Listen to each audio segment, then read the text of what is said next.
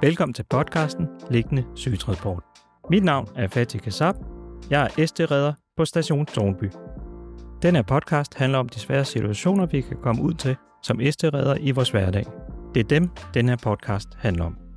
Hver gang har jeg en case med, som vi gennemgår sammen med panelet, fra opkald til regionen til at vi står på hospitalet. Velkommen til podcasten Liggende Sygetransport.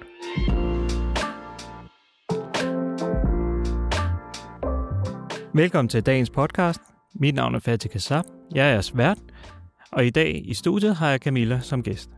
Hej, jeg hedder Camilla, og jeg er til daglig ST-instruktør i Region Hovedstaden for Falk, og ved siden af der er uddannet forflytningsvejleder. Velkommen til, Camilla. Tak. Øh, Jeg har taget en case med i dag, der handler om forflytning. Jeg kan lige hurtigt fortælle om den. Vi modtager en tur, der består af en hjemkørsel. Det er en ældre herre, der bor på et plejecenter. Vi kan se på turen, han er omkring de 85 år gammel. Det eneste, vi ved, det er, at han skal hentes på urologisk afdeling. Andet ved vi ikke. Ved ankomst til afdelingen mødes vi af sygeplejersken, der fortæller, at hun lige skal ind til en anden patient og have afsluttet noget behandling. Og så skal hun pakke det sidste medicin til vores patient, som skal have det med hjem. Så kommer hun ned til os og hjælper os efterfølgende. Vi går ned på stuen. Når vi kommer ned på stuen, kan vi hurtigt se, at det er et lille enkeltmandsstue. Der er lidt hjælpemidler. Der er sådan en øh, Sara Steady. Der er et, et sejl, et liftesejl og sådan lidt andre ting. Der ligger en ældre herre i sengen, hvor hovedgaden er lettere eleveret. Selve sengen er kørt helt ned i gulvhøjde. Vi spørger herren, om han kan støtte på sin ben og komme op og stå og så vende sig om og sætte sig på borgen. Han fortæller, at det burde ikke være noget problem. Vi får ham med lethed op og sidde på sengekanten. Da vi skal have ham op og stå, støtter vi ham let under armene og begynder at rejse herren op. I det vi kommer længere op, skyder han bagenden ud, imens så gør han sine ben stive, og vi begynder at kæmpe lidt med ham for at få ham til at stå op. Han begynder at glide hen over gulvet, og ender med, at han desværre lander på gulvet. Det ender med, at vi bliver nødt til at løfte ham fra gulvet og op til vores borg. Efter vi har fået herren op på borgen, kommer sygeplejersken ind med alle de ting, han skal have med hjem, og hun fortæller os, at herren er meget dement og ikke har nogen selvindsigt i, hvor meget han selv kan bevæge sig rundt. Hvad kunne vi have gjort anderledes, Camilla? Jamen, der er flere ting i det her. Det allerførste er, når I ikke kender patienten, så vil jeg have ventet med at forflytte ham, til sygeplejersken var kommet. Eller jeg vil have afstemt med sygeplejersken først. Hvad kan han, og hvad kan han ikke? Fordi her kunne det potentielt have gået rigtig galt. Når I så kommer ind på stuen, så kig her omkring. Hvordan ser det ud? Er der nogle hjælpemidler? Er sengehesten oppe? Alt det her, det er et tegn på, at han ikke kan stå selv, og han ikke kan gå. Hvis ikke jeg er sikker på en patients mentale tilstand, så vil jeg aldrig rejse ham op på benene, uden at have hørt sygeplejersken først. Så vil jeg hellere have trukket ham over. Er der nogle øh, øh grundprincipper eller noget, vi kan, vi kan bruge sådan, som en pejlepind, når vi kommer ind på en stue, så, hvor vi ikke kender patienten? Der er faktisk det, vi kalder de syv gyldne regler. Og det er et, udnyt borgerens egne ressourcer eller patientens egne ressourcer. 2. Brug de hjælpemidler, vi selv har. Ikke hvad der er til rådighed, men hvad vi selv har med.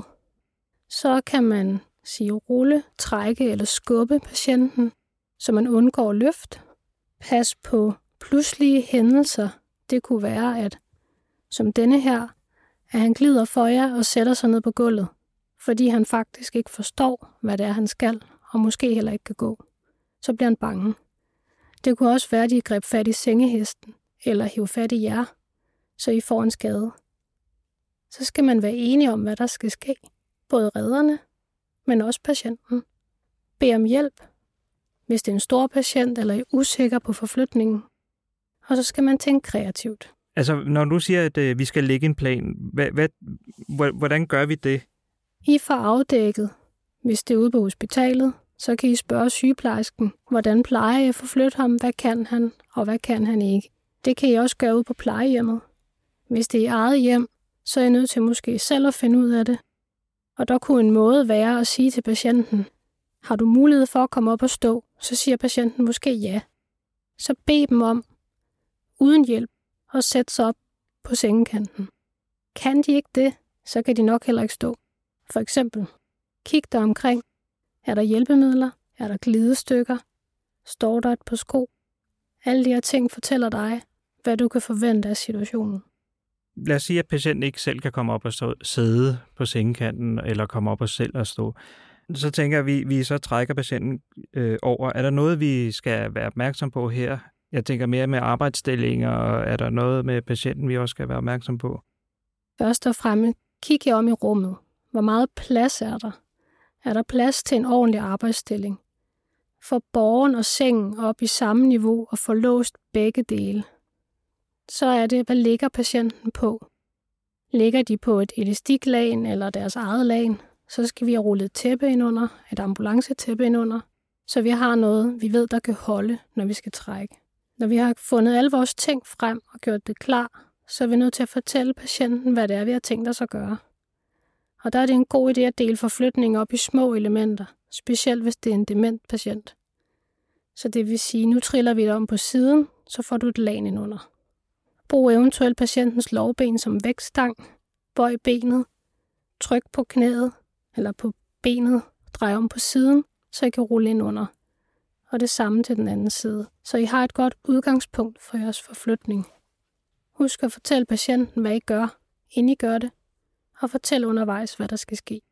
Nu har vi rullet det her tæppe ind under patienten og gjort klar til at, at få patienten over på vores borger. Lad os sige, at det, det er sådan et uh, stræklag. Øh, kan vi gøre det lidt lettere for os at få patienten over på vores borger? Jamen det igen, vi trækker ikke i borgerens elastiklaner, stræklaner, gamle laner, for du ved ikke, om det kan holde. Så du ruller et ambulancetæppe ind under, og så vil jeg tage vores glidebræt og vores glidestykke og lægge ind under det tunge punkt på patienten.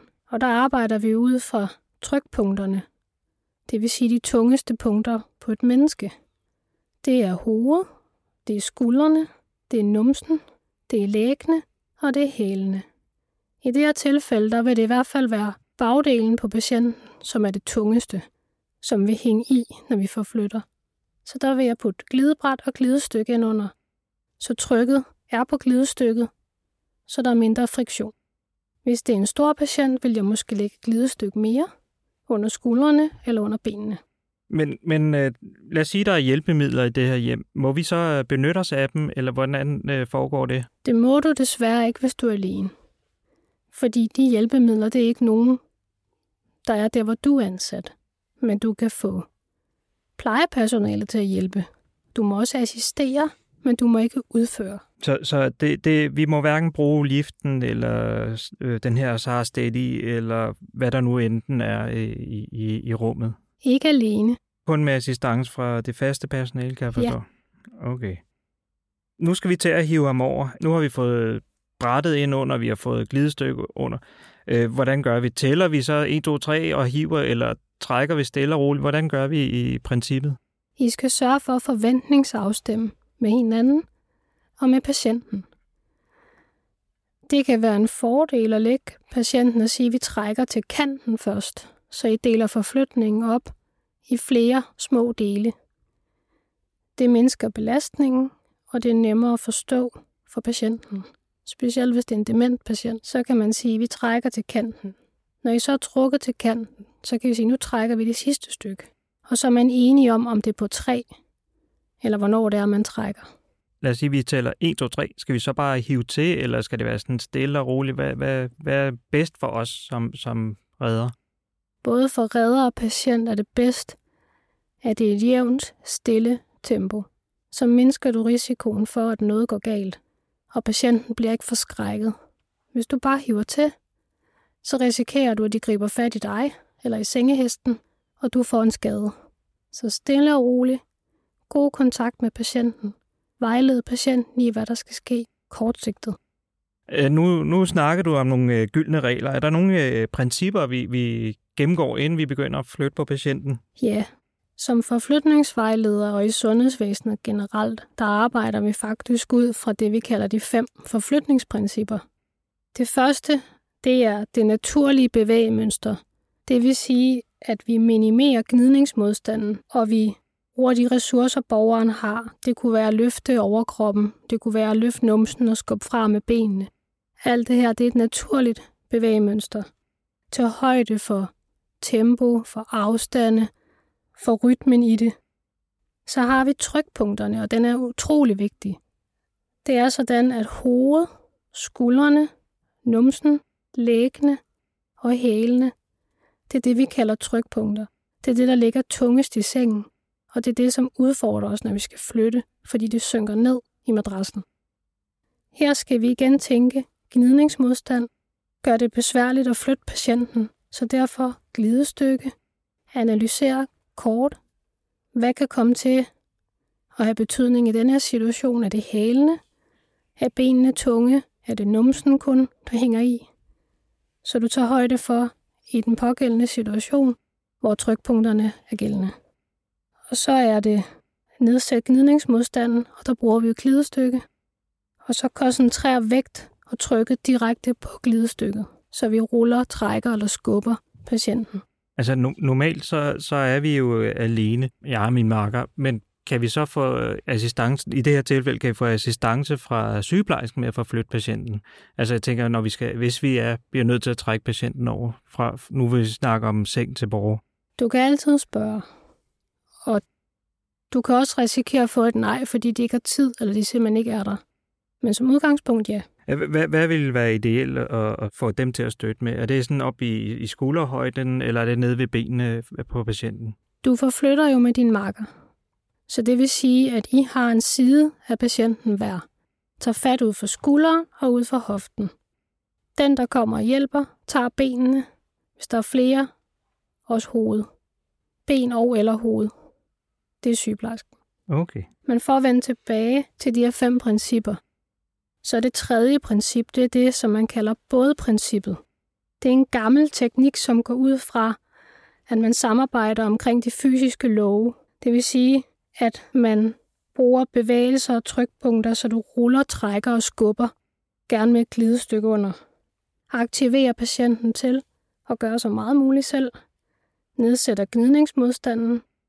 Koncentrerer vægten direkte på glidestykket, og så giver et skub eller træk. Så har vi vægtstangsprincippet. Det siger næsten sig selv.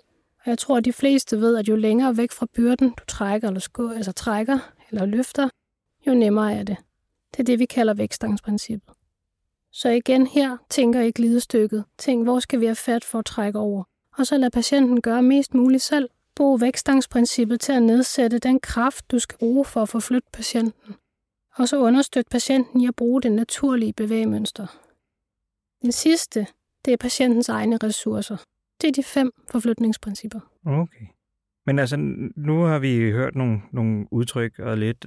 Vi skal lige have forskel på, på, på løft og forflytning. Hvad er forskellen mellem de her to øh, ting? Jamen, man kan sige, at løft, det er hver gang, at redderen løfter noget mod tyngdekraften. Forflytning, det er, når redderen flytter og tilføjer kraft i den vandrette retning med enten skub, træk eller rul. Så der, der er simpelthen de her to forskelle, at, Ja. at hvis det er, at vi bliver nødt til at løfte noget, så er det simpelthen mod tyndekraften. Ja. Og forflytning, det er simpelthen det her med, at, at det er enten træk, øh, skubbe, eller hvad var det sidste, sagde? Rulle. Eller rulle. Og prøv at tænke over, hvor mange gange i løbet af dagen du måske, også i den her case, hvor du faktisk tager fat under armen på patienten. Allerede her er du ved at lave et løft, i stedet for en håndtrækning eller en forflytning. Er der nogle steder, hvor man kan gå ind og læse om det her sådan yderligere, hvis man vil have lidt dybdegående i det? Der er mange steder på nettet, og der er nogle steder, hvor det er specifikt forflytning, det handler om. Der kan man altid gå ind, og så skulle din arbejdsplads også gerne have noget omkring forflytning. For eksempel din arbejdsmiljørepræsentant. Jeg blev i hvert fald det klogere, Camilla, og jeg vil sige i hvert fald mange tak øh, for, for den oplysning, der, der har været i dag, fordi det har i hvert fald hjulpet meget på, hvad, hvordan jeg fremadrettet vil forflytte min patient, når det er. Det er jeg glad for. Og hvis vi skal opsummere, så er det de fem forflytningsprincipper. Der er noget, der hedder de syv gyldne regler. Og så generelt hele tiden observer, hvordan ser det ud. Gør plads. Planlæg din opgave. Tal om forflytning i dagligdagen med dine kollegaer. For der er rigtig meget her, som er dårlige vaner, fordi det plejer vi at gøre. Så der er meget kultur i det her. Tal om det, sæt ord på det, og kig her omkring. Tænk højt, og inddrag patienten. Så jeg kan forstå, at det er rigtig vigtigt, at vi inddrager patienten hver gang. Ja. Jeg vil sige mange tak, Camilla, fordi du kunne komme i dag og fortælle lidt om forflytningsprincipperne i dag. Tak fordi jeg måtte. Du har lyttet til podcasten Liggende Sygetransport, der er produceret af Munk Studio for Redernes Udviklingssekretariat i 3F. Send din input, ris og ros til mailen ros 3f.dk. Det er altså r u s 3f.dk.